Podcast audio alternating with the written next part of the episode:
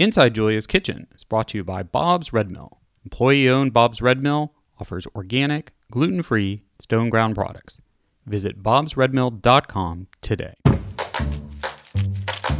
I'm one of HRN's interns, Nina Medvinskaya, with a preview of the next episode of Meat and Three, our weekly food news roundup.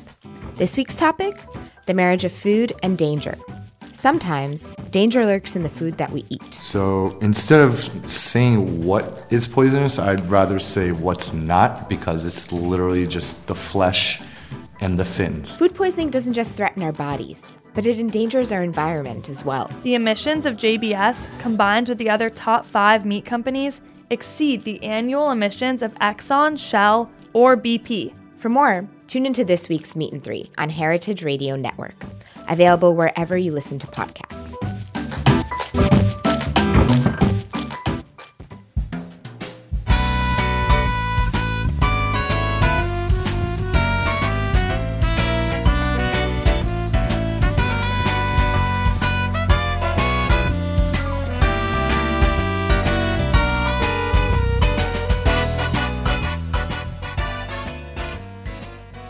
Welcome to Inside Julia's Kitchen, podcast of the Julia Child Foundation for Gastronomy and the Culinary Arts. I'm your host, Todd Schulkin, the Foundation's Executive Director. Our show takes you inside the Foundation's world to meet the talented people we have the good fortune of learning from all the time. On today's show, we welcome Dana Cowin, former editor in chief of Food and Wine magazine and host of Heritage Radio Network's Speaking Broadly. In today's episode, we're going to talk to Dana about her embrace of the new era in food media, her point of view on food and print publishing, and we'll hear Dana's Julia moment. Stay with us. We'll be right back.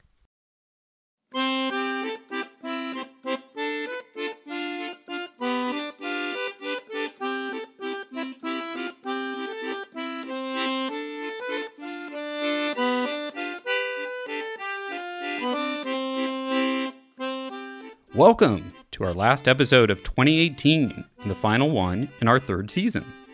Hard to believe we've already done a year's worth of episodes. As our regular listeners know, in the first part of Inside Julia's Kitchen, we launched the conversation with an inspiration from Julia. We're returning to one of Julia's and my key values the importance of good food writing. Julia was passionate that food writing had the power to inform, motivate, and teach the curious, and it was her profound desire to ensure that good food writing had a future, particularly as a profession. Today, we're continuing our series exploring the state of food magazines in the digital age and its impact on professional food writing and writers. Now, back in episode 18, we talked to former Bon Appetit magazine editor in chief, Barbara Fairchild, and got her insights.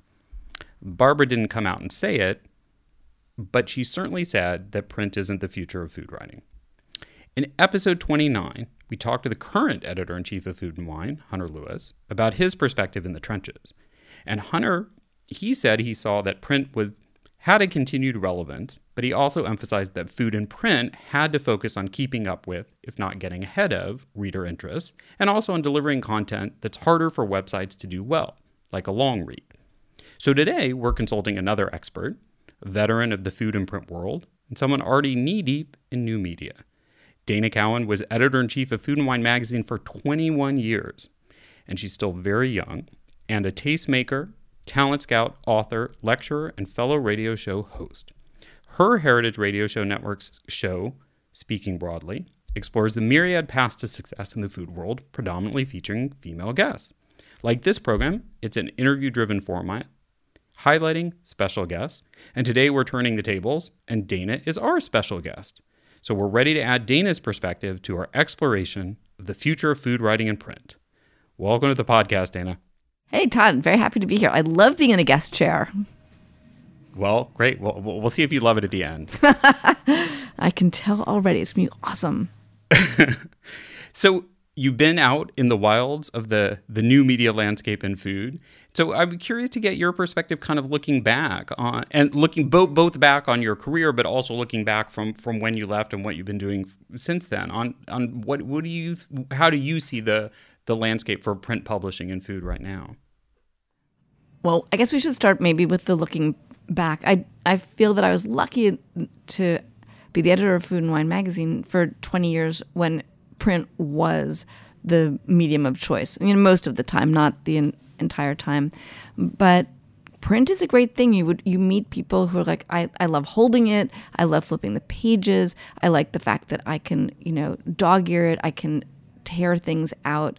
So people used to have these, uh, you know, systems where magazines were so useful because you could put things in a file later. You know, you would have it on your bedside. It was very relaxing, um, and with those imperatives, the idea of food journalism was to be useful. That's the tear out part. Oh, I'm going to use that later. So that would be either a recipe or, um, you know, travel recommendations, restaurant recommendations, but also leisurely and lovely and something that you would want to sink into and really enjoy from your bed, your bathroom, your subway, you know, any of any of those places.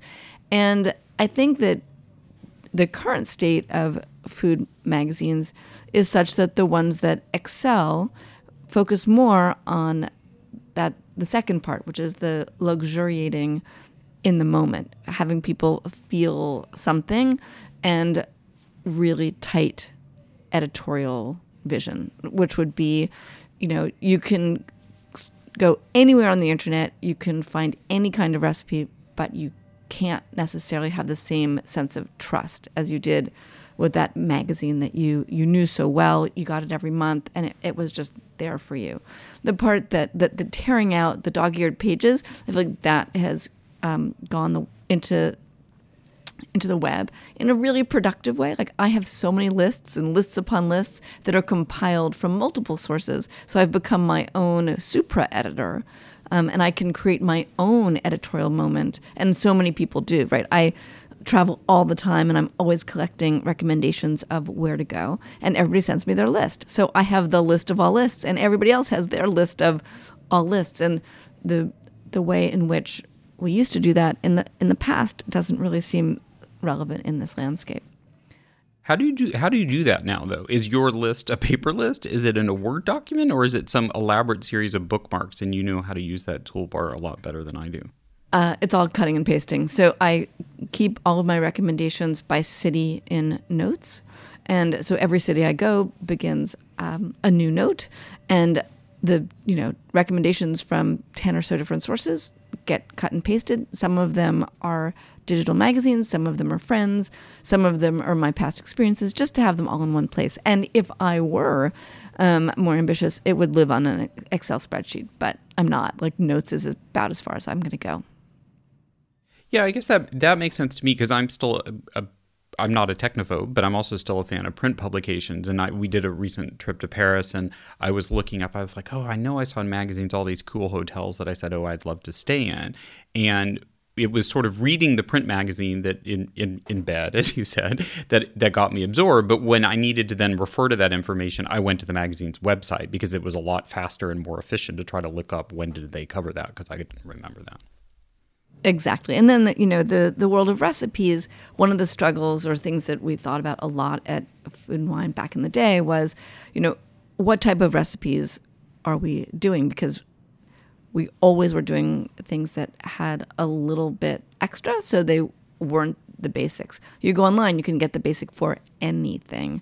Um, but if you're, um, if online, your success is determined by the number of clicks then you actually need a lot of basics. You know, in the print world, having a personality and having things that were unusual was really great. In the digital world, that became um, like an interesting challenge to meet. And so we actually assigned a ton of basics just to help all the like the wide, wide internet world that was not looking for the food and wine point of view, but was looking for great food, and they they came across us because of great SEO. So, you know, um, we reshaped some of our core offerings in digital. You're kind of talking now about the transition from when print was in its prime to then confronting the rise of digital and how you start rebalancing. exactly right. And so you used to be able to you used to tear recipes. Um, I still actually tear recipes, um, but you also usually when I'm in the kitchen, uh, I'm googling a recipe and I'll take the average of multiple different, you know, um, different sites to be sure that I I trust the recipe. But that's a huge difference in food magazines in the past and food magazines today because what they they might want their point of view to be in print is actually pretty different from what would be successful online. Well, and I feel like at the dawn, maybe not the dawn of the internet, when the internet started to be commonplace and, and, and most people were using it, there was a big thing on on the sort of publishing side of making these giant databases of, of recipes like Epicurious was. But that that that a lot of the publications have really moved away from that now. And so I find that I'm more often and, and you were talking about editorial trust, like when I need to I'm like, oh I need to make this, I get out my five favorite cookbooks that I think um, including Julia Child, that would have that kind of, you know, let's say pumpkin pie for Thanksgiving recipe in it. And then I go from there and then I think, oh, do any of these work? Is this what I want to do? And then I might consult the web because I feel like the web is sort of devolved as a collection of recipes, or do, do you disagree with that? Um, I think that your approach is unusual, at least from the people that I've talked to, and it used to drive me crazy. like, you know, people would take crowdsourced recipes and they'd be like, yeah, this is, you know, either it was really good or it, I must have messed it up myself. But they didn't really look to the to the source so much, and people weren't necessarily looking at cookbooks. I think people, I think cookbooks are an amazing, immersive medium. They're fantastic because they bring you into the world of the um, of the author, and they usually go deep and there's a tremendous connectivity between the person reading the cookbook and um, and the author, which is great. But I find that in general, when people are looking for recipes online and they're not as diehard as we are, Todd, like we are mm. diehards, uh, yeah. they're pretty open minded about you know what recipe pops up first in search. And so, what do you do? You think they're using no metric of trust, or they're just using kind of vague brand recognition of the website and trusting that? Where where does trust fall out in that equation then? Uh, my experience is that trust falls out among most people. Not the superfood centric ones, like I will always look for a source that I trust, but I think most people look for stars and volume, right? So if something's been cooked a thousand times and has like a four and a half star rating, that's good enough to them. Like they don't need to know who that person is or have ever heard of that blog or um, so there's a lot of on the positive side, there's a ton of opportunity, right? So you if you have a great recipe and you want to put it out there and enough people like it, you can become the best searched, you know, recipe for mole. Yes, I think you're terrifying everyone who is a food writing professional who, who, writes cookbooks. But I'm I'm sure you're right because of course, if you're not a super foodie or not even that into cookbooks, but you want to make a pumpkin pie, you're not going to search. You're going to search pumpkin pie, and whatever comes up in the in the search optimization is going to be what you go for. Like you said, particularly if you see something, oh, that has five stars or almost five stars. Right, but the on the positive side for the cookbook authors, I think it today it is all about the connection between the author and the audience, right? So you can create an audience out of nothing. You don't need Food and Wine magazine the way that you did in the past. You can go directly to your followers on Instagram. You can go directly to your followers on Facebook. You can you can build your audience yourself, build that trust, build the community, have them really know you, and then when you get that cookbook deal. And when you go on the road, it's amazing because you meet all these people that you've connected with over time and your success is instant rather than, you know, taking taking longer because you know who's going to buy your book and you know what they like and you've already sort of adjusted and and you know met their need. It's kind of amazing. Yeah, no, that kind of immediacy. Dorie Greenspan was on, and she was talking about that because I'm always amazed at her facility, particularly when she's not, you know, a brand new writer and someone who was born with a smartphone in her hand. That she's really embraced that, and and that's what she was saying. She was saying that a feedback loop of immediacy, and particularly because she experienced it in both realms or both, you know, non-digital and digital age. She's like, that's amazing to me, and that's why I love it. And um, so, so in that in this new era that we were just talking about, do you, do you personally, having spent a lot of time in the, in the in the print world, does print still matter? Do you think going forward? I think that print will come back.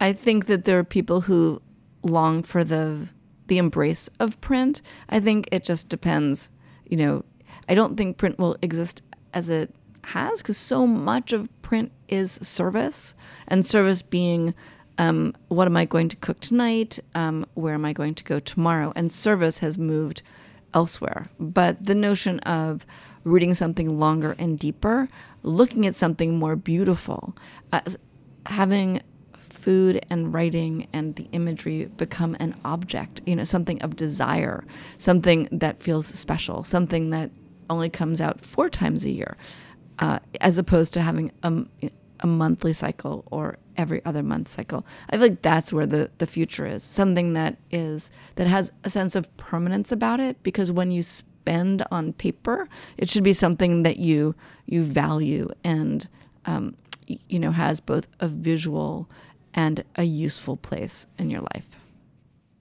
And do you think I was going back and forth in my own mind because obviously the web is still a visual medium, photos matter, and they you know made strides in layout and things like that. But then there's also something about the the staticness and the intimacy with a, a print publication and the kind of actually expense that's often made for print publications on on photos. Do you do you see them being on a level footing, or is there still something print can do with imagery that is hard for the web to match?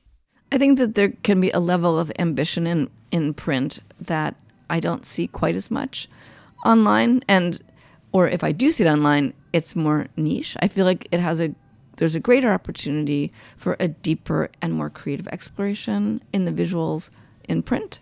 Um, which isn't to say that you can't have it digitally, but you can't hold onto it. You can't keep referring back to it. It's not something that's um, you know, it's not something you you take with you and find inspiration from in the same way because i think when when you're in the digital mode you're in a speed mode right you're trying to see as many things get as many images in your brain and um, experience as quickly as possible and i think that the one of the reasons that that print will have be a great format going forward is there will be this notion of slowing down and unplugging. Like I don't think the entire world will stay plugged to the degree that it is, particularly with all the news coming out of Silicon Valley and from psychologists. I mean, I, I think that we have um, a digital addiction, and I think that print will be an escape from this digital addiction and food immersive as it is with the beauty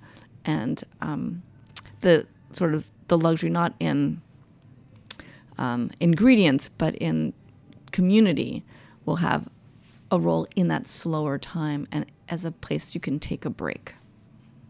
Yeah, I was going to ask you. I was just thinking about, and, and not necessarily something I, I, wanted to make you discuss, but so much at food and wine has changed in the last three years since you stepped down, and that pace of turbulence is just uh, un- unbelievable. And I think food and wine's experience is is is not necessarily the norm, but it's kind of emblematic of the pace of change. And from from your seat, do you see that this turbulence kind of going on for the next decade, or do you feel like it has to slow down?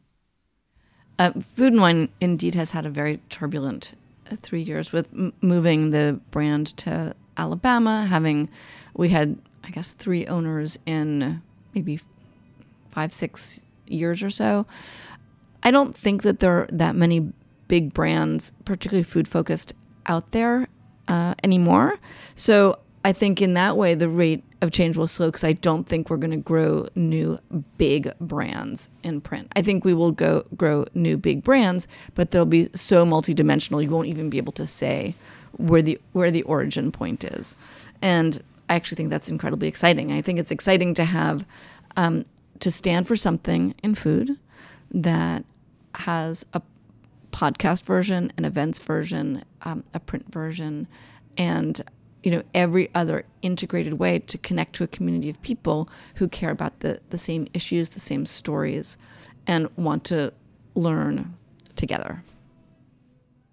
Well, that's a perfect segue. I was going to ask you, given all that you're paying attention to and thinking about and the, the worlds that you live in, what are some of your favorite um, reads, whether print or digital, like um, when you're looking for those sources to make your your personal lists? What what do you find yourself using as go to stuff, or or maybe not even go to, but the the, the indulgent long read stuff? Um, I I love reading the long pieces, and I I have some pretty good shortcuts because Eater um, Amanda Kludt has an email in Eater that comes every weekend, and she does a recap of all of the reads that she loves, which is kind of fantastic because there are things that I miss. So I use her as my backstop to know that there's nothing that, like, for example, she um, actually she's on maternity leave, so uh, the person who's substituting in for her highlighted a piece in GQ, which was uh, quotes from people about Tony Bourdain that I wouldn't have seen otherwise because I don't look to GQ necessarily for my food news. But You're I, demographically slightly slightly off. you know, but they do, it's not that they don't do good food coverage; just isn't my sweet spot. Um, and I love Food and Tech Connect, which again covers the world of food in a really deep um, and original way, and they collect links. So I'm giving people shortcuts and, and cheats here because if Danielle covers it. Um, again, perhaps I've seen it on my own. I've seen it in the Times or the Wall Street Journal or on Food and Wine's website or Bon Appetit. Uh, but if there's something that I've missed, it's there. And she breaks it down into um, technology, consumer, um, and business. So I you get a fully rounded view of the food world. One of the things after having left Food and Wine, I became interested in. I mean, not that I wasn't interested before, but took a deeper dive into every aspect of the food world, which is emerging technologies, emerging businesses, which would be something like fast casual. Um, we were always concerned about sustainability at Food and Wine, but looking at sustainability um, more thoroughly, as well as the food and the personalities. So, um, Food and Tech Connect is phenomenal.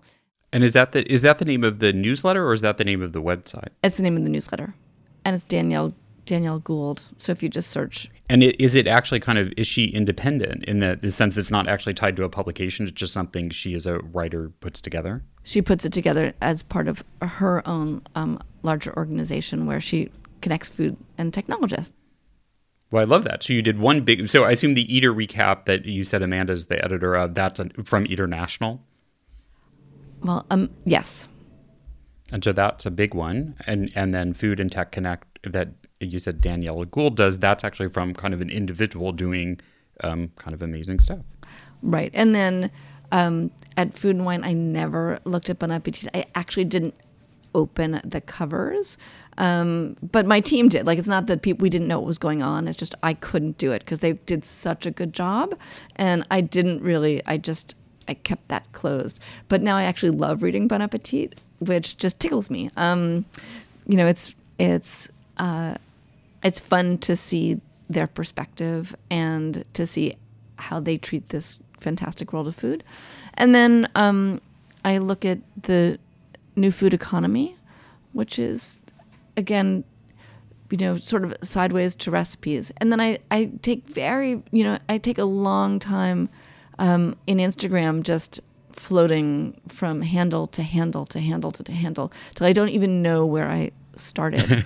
um, but you know, I, I follow a core group of probably a hundred chefs, and out from there, probably you know a hundred different influencers in the world of food, and out from there, um, the places where there's the intersection of food and the rest of the world. So, um, you know, food and design, food and travel, um, food and drinking, tons of good drinking. Like Punch is an amazing, uh, amazing site. So I could go on and on because I actually consume an enormous amount of food media. In fact, I probably have, I'm probably obese um, with all that I've, you know, That that that did seem extensive, but very helpful and a lot of great ideas. So since we're coming up on the holidays, I have to ask you about.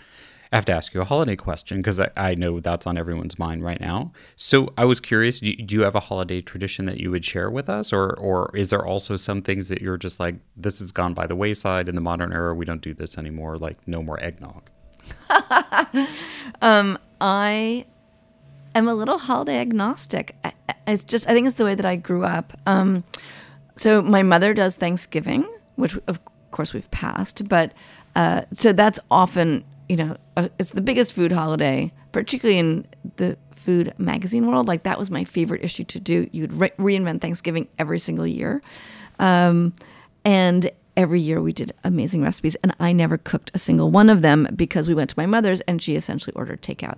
So that was that holiday tradition In the New York tradition. in the right and then um, for christmas uh, i'm jewish and so we grew up with chinese food and a christmas tree and um, and so that was never a cooking holiday for me so in fact my my cooking holidays are more like everyday events when I have a bunch of friends over and have a fondue party, or um, I love a theme party. Like, you can't actually find anyone who loves theme parties more than I do.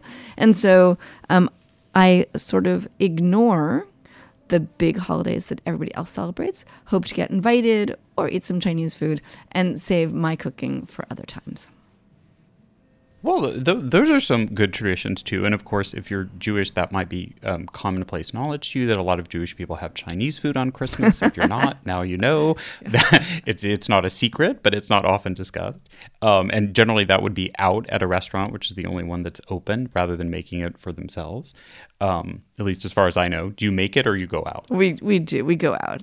Yes, I think the tradition, the Jewish tradition on Christmas with Chinese food is generally going out, and we also my my family is Jewish as well, as I've said before on the podcast, and um, my parents have no Christmas food traditions, but we had fondue for New Year's o- almost always, like homemade fondue, which was always great fun from this set my mom had. So I, can yeah, I, I, fondue is actually it's such a great party. I bought um, four four fondue pots so that I could you know really go crazy and had two dessert you know two used for dessert and two used for um, savory. So it's a it's a really fun way to do a party. And once you have the fondue pots, you're just party ready all the time, whether it's New Year's or you know autumn. Well, and it's a great way to be involved with your guests because unlike other kinds of cooking, you basically you can put it all together ahead of time, then you put it in to melt it, and then you can really join the party rather than be running back and forth to the kitchen. Now, does Julia have a great fondue recipe? She must, right? I'm sure she does, although I did look for one recently and it was not jumping out. And I think that's partly maybe the bias that like most chefs would be like, fondue is not really cooking, right? It's, it's, it doesn't really involve huge skill or technique, but it is great fun. So you heard it from Dana and I, and we want to hear if you guys decided to try a fondue themed party for New Year's. All right, we're going to take a quick break and we'll be back to talk to Dana about her other current pursuits, um, including her own podcast. So, are you still dedicated to reading about food in print or have you gone fully digital? What are your must reads? Send us an email or even a voice memo to contact at juliachildfoundation.org. We'll be right back. Looking to make a statement at a holiday party this year? Julia has just the thing a croquembouche. Never heard of it? It's a celebration dessert, traditionally served at baptisms or weddings. Julia suggested for a New Year's party. The name is a mashup in French, meaning crunch in the mouth, but it's just a tower of profiteroles, usually filled with pastry cream, piled up together using caramel as the glue, then doused in more caramel and or topped with spun sugar. Julia recommends you leave the puffs unfilled if you're making it ahead of time. It's both a simple and challenging dish. As Julia's recipe in the French Chef cookbook shows you, step by step, it's only four key ingredients flour, butter, eggs, and sugar. But you need to know how to make choux pastry well and how to make caramel. Of course, you'll want to use the best quality flour from Bob's Red Mill. For motivation, Google Julia Child plus Martha Stewart plus Croquembouche, C R O Q U E M B O U C H E, to watch a charming video of the duo making one together. Then visit bobsredmill.com today and use the discount code Julia's Kitchen Pod, all one word and all caps, for valuable savings on all purpose organic flour, just right for making holiday showstoppers.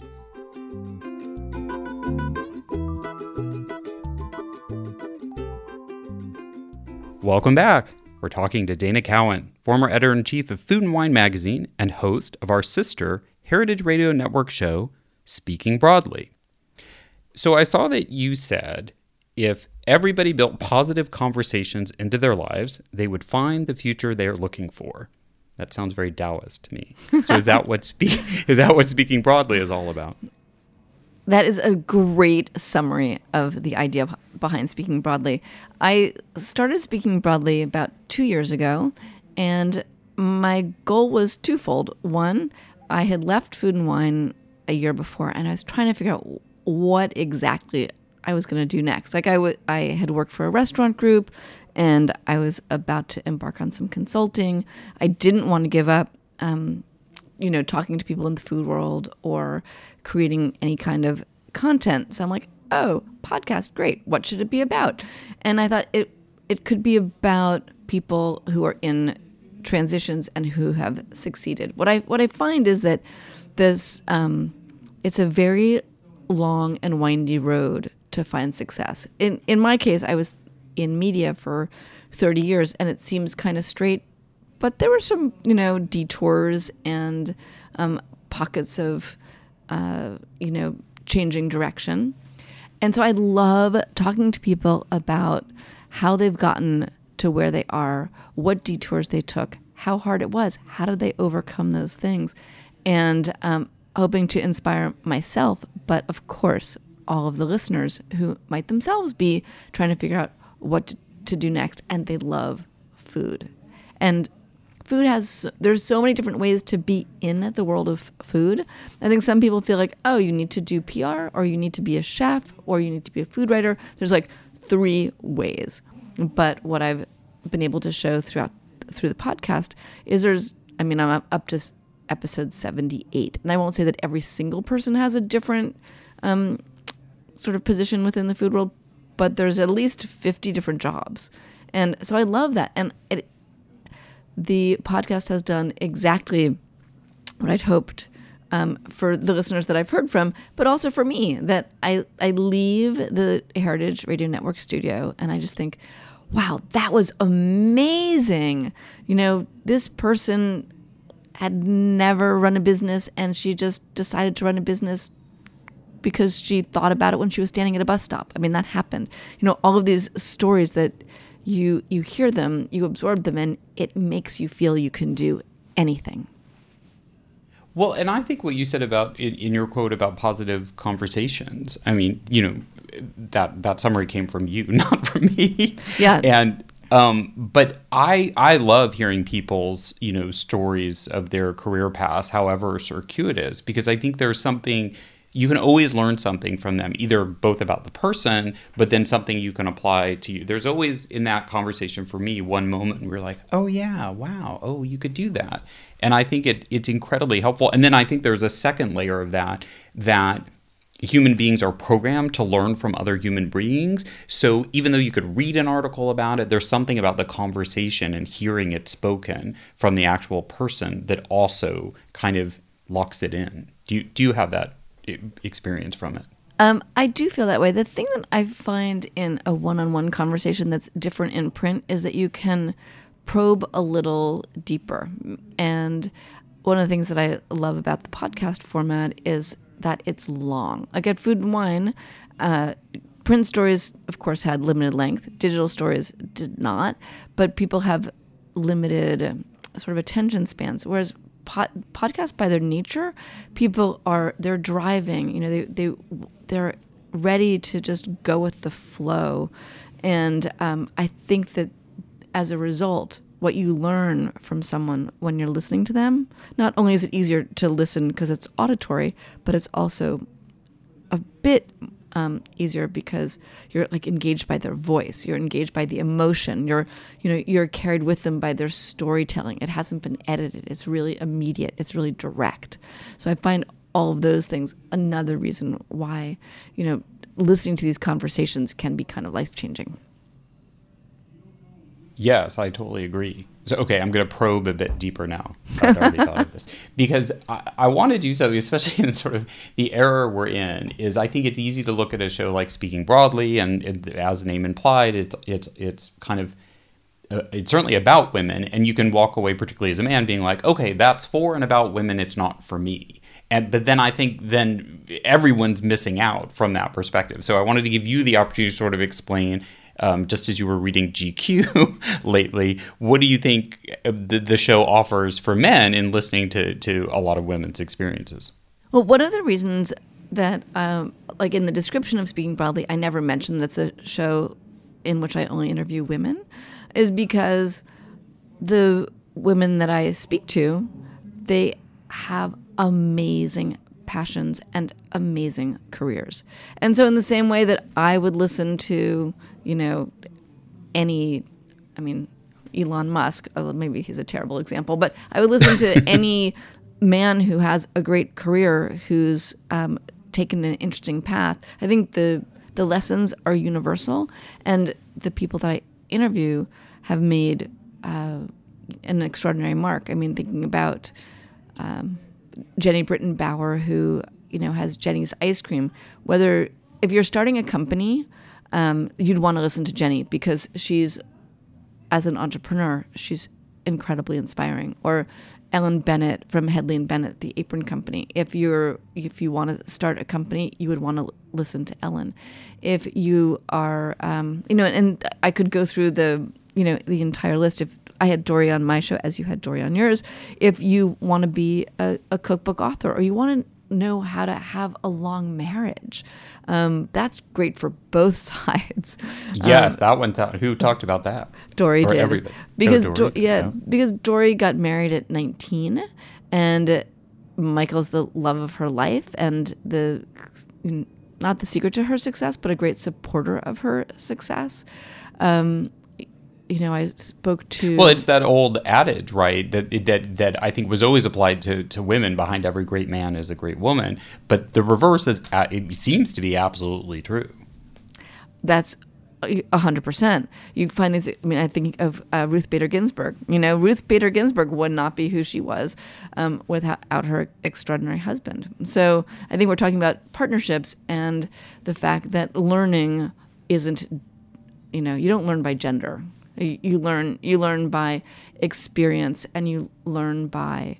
Um, you know, hardship and understanding how to deal with hardship. In fact, on the show, I never asked that question, like, what does it feel like to be a woman doing this job? Because I don't, I, I hate to say it, but I don't care. I mean, I don't, that, that isn't at the core. I mean, that might come out in many different ways in the conversation.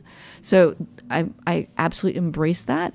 But the, my first question isn't about being a woman. My first question is about how did you achieve this great success?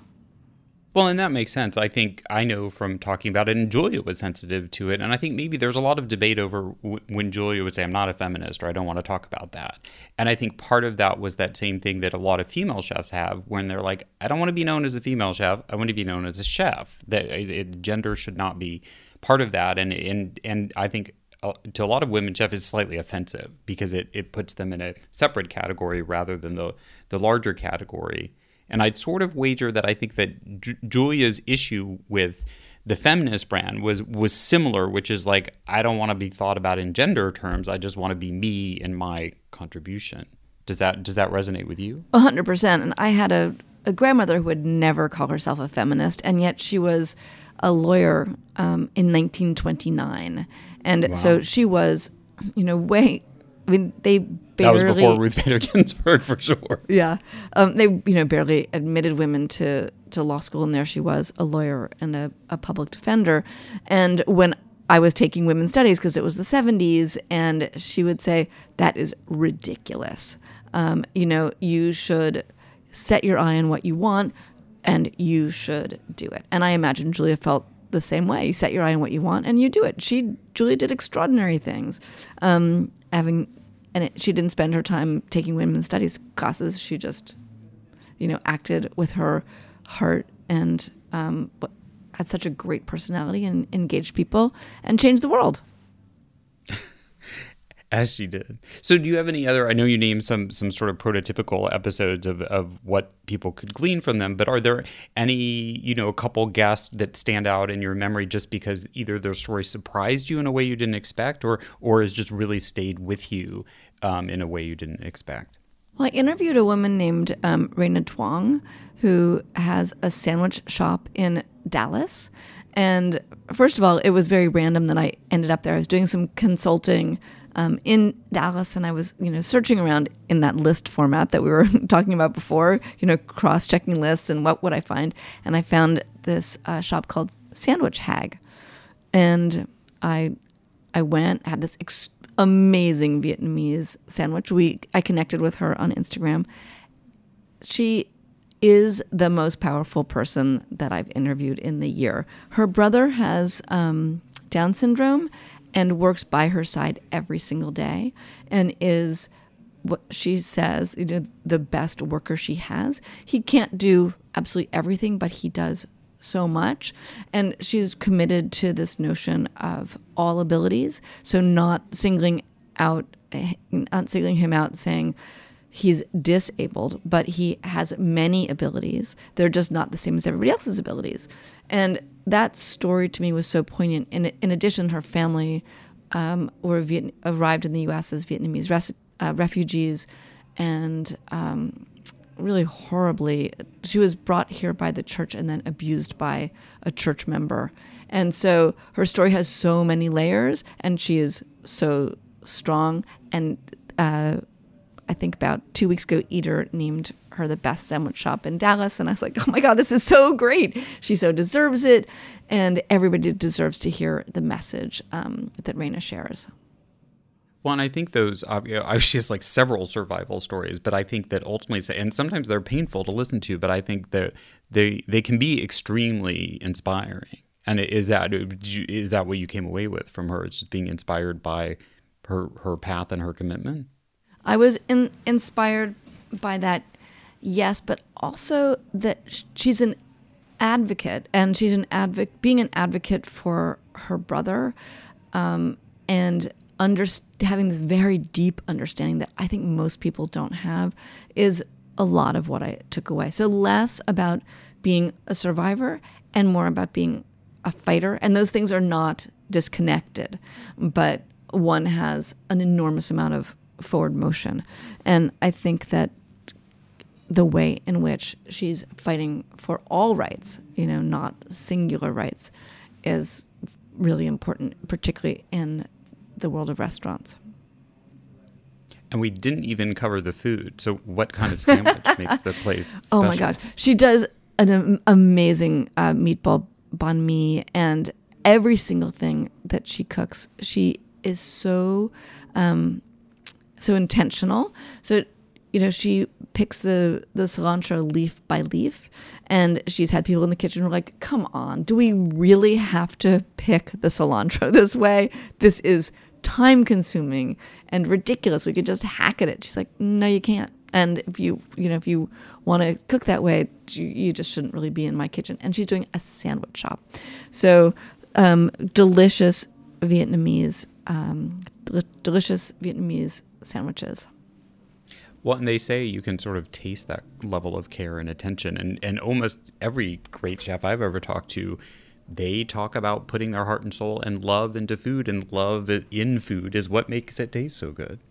There is so much love in her food and a lot of perfectionism. And I think those two things married, that is, you know, where the great chefs shine. So it's because love can be very woo woo, right? But if you don't have like a perfectly clean um, workspace and you don't have a perfect mise en place and you're not ready, all that love in the world isn't going to help you cook. Indeed. As a recovering perfectionist, I, I certainly admire other per- perfectionist standards. So, so before we move to the Julia moment, I, what, what's coming up for you? What are you really looking forward to in your life or hoping to do in 2019? I'm working on a variety of very exciting projects. Something that I've just um, been working on is doing a live speaking broadly so so in front of an audience where I have one person on stage with me, um, but before they come on stage, I interview their closest confidant, someone who knows everything about them, and I ask them, you know, the person comes to speaking broadly in this case because they want to figure out what to do next in their career. It's a little bit of an obsession of mine. I mentor people all the time. I consider myself a little bit of a, a career psychic in that I can tell you what you should do with your life, even if you can't see it for yourself, because I feel like it's inside of every person. So I speak to, um, I'm going to speak to the, the great confidant um, while the guest isn't in the room and they don't hear this. Then I bring the, um, the guest to the stage and we go through I, I have a, a strategy for helping people get to figure out what they should do next and then I make recommendations. But what's great about doing it live is I'm going to invite the audience to add on like did I miss something? Is there something else that they would recommend? And then finish with um, sort of connections from the audience. Like is there someone that you think uh, the person on stage should talk to? Like do you have some real connections that can be made here to help move their life forward? So um, right now that's uh, an idea information, but I have a, a, place to do it and a format. I'm really, really ex- excited about following that through. That sounds amazing, and and I, I, you know, there different people have their different takes, and sort of makeover shows had sort of gone in a myriad kind of wacky d- directions.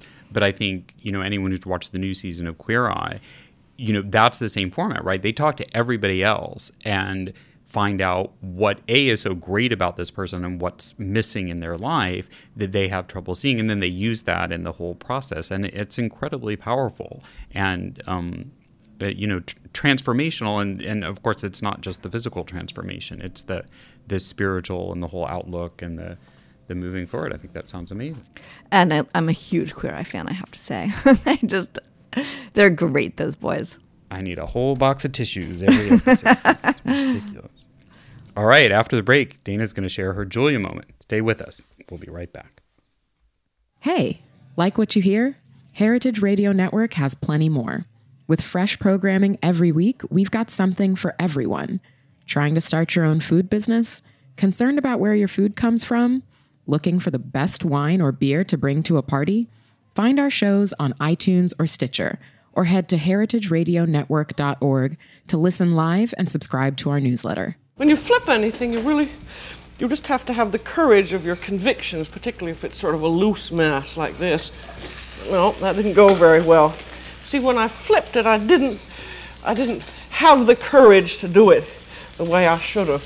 But you can always pick it up, and if you're alone in the kitchen, who is going to see? From Julia's immortal words, we move into our last segment, which we call the Julia moment. Here's when we ask our guests to share their favorite Julia memory, moment, or how she's inspired them in their career. All right, Dana, what's your Julia moment? Uh, my favorite, I have so many, as I'm sure every guest you have says. Um, but my, my favorite Julia moment was when I went to visit her in Boston uh, with Tina Ujlaki, who is the executive food editor at Food and Wine. And we got in her car to go to lunch so, first, just being in her house and seeing the immortal pegboard and, you know, absorbing what that kitchen was and the whole life that had been lived there and her sort of humility and humor and just being in the presence of the space and the person was amazing. Then, trans going into her tiny car um, and it was the scariest ride of my life, which says a lot because I don't think that of all of Julia's great talents, I'm not sure that driving was really top among them. And um, then we arrived at a restaurant in Boston, and uh, Julia didn't love the food. And I learned one of the great lessons that stood me sto- has stood me so well over the last couple of decades. So the chef comes out, of course, wanting to know exactly what Julia thought, and it was so important to them. And Julia Child was in the restaurant, and and Julia, they said, "So uh, you know, what did you think?" And Julia leaned back and she said, "We had the most marvelous time," and that was it. I mean, she didn't like the food, and but she did have a good time. So she wasn't telling an untruth. She just was not going to go there and talk about food if she didn't like it. And so those few hours are my favorite favorite Julia hours, um, both you know absorbing the history but understanding her her elegance and um, her way of really wanting to be generous to people who are putting their heart and soul into the into the food. Grace under pressure. That's a lovely story. Yes, I never. Uh, Julia wasn't driving when I met her, so uh-huh. never, but, that, but but that story does not does not surprise me. I think she came from a generation where where, where care and precision in driving was was not paramount. Yeah, no, um, but we got uh, home and back in one piece, which of course um, is also a very important part of the story. Yes, you lived to tell about it, and it's indelible in your memory, which is lovely. So, thank you so much for sharing that, and thank you so much for joining us. It's been a pleasure. Todd, it's been lovely talking to you, and thanks so much for having me on Inside Julia's Kitchen. It's our pleasure. And a big thank you for listening all year and for joining us for this last episode of season three to all our listeners. We'll be back for season four in mid January. We wish your holidays are full of good food and good company, just like that dinner Dana talked about.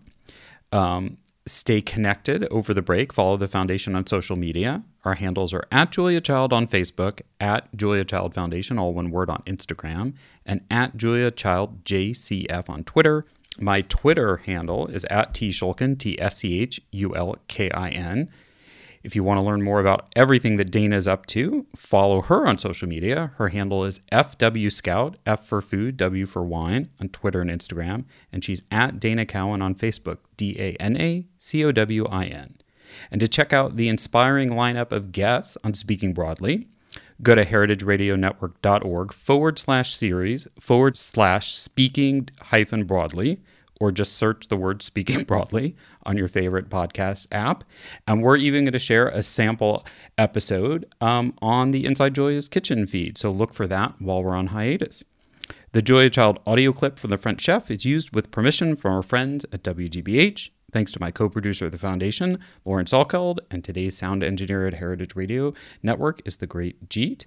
Our theme song is New French Horn by Novi Valtorni. Please give us a review, which will help new listeners discover the show. And don't forget to subscribe so you don't miss upcoming episodes or the season premiere. We are on the air on Heritage Radio Networks on Thursdays at 4 p.m. Eastern, 1 p.m. Pacific, with downloads available soon after on Stitcher, iTunes, Apple Podcasts, and Spotify. We look forward to bringing you back into the Fashions world next season on Inside Julia's Kitchen.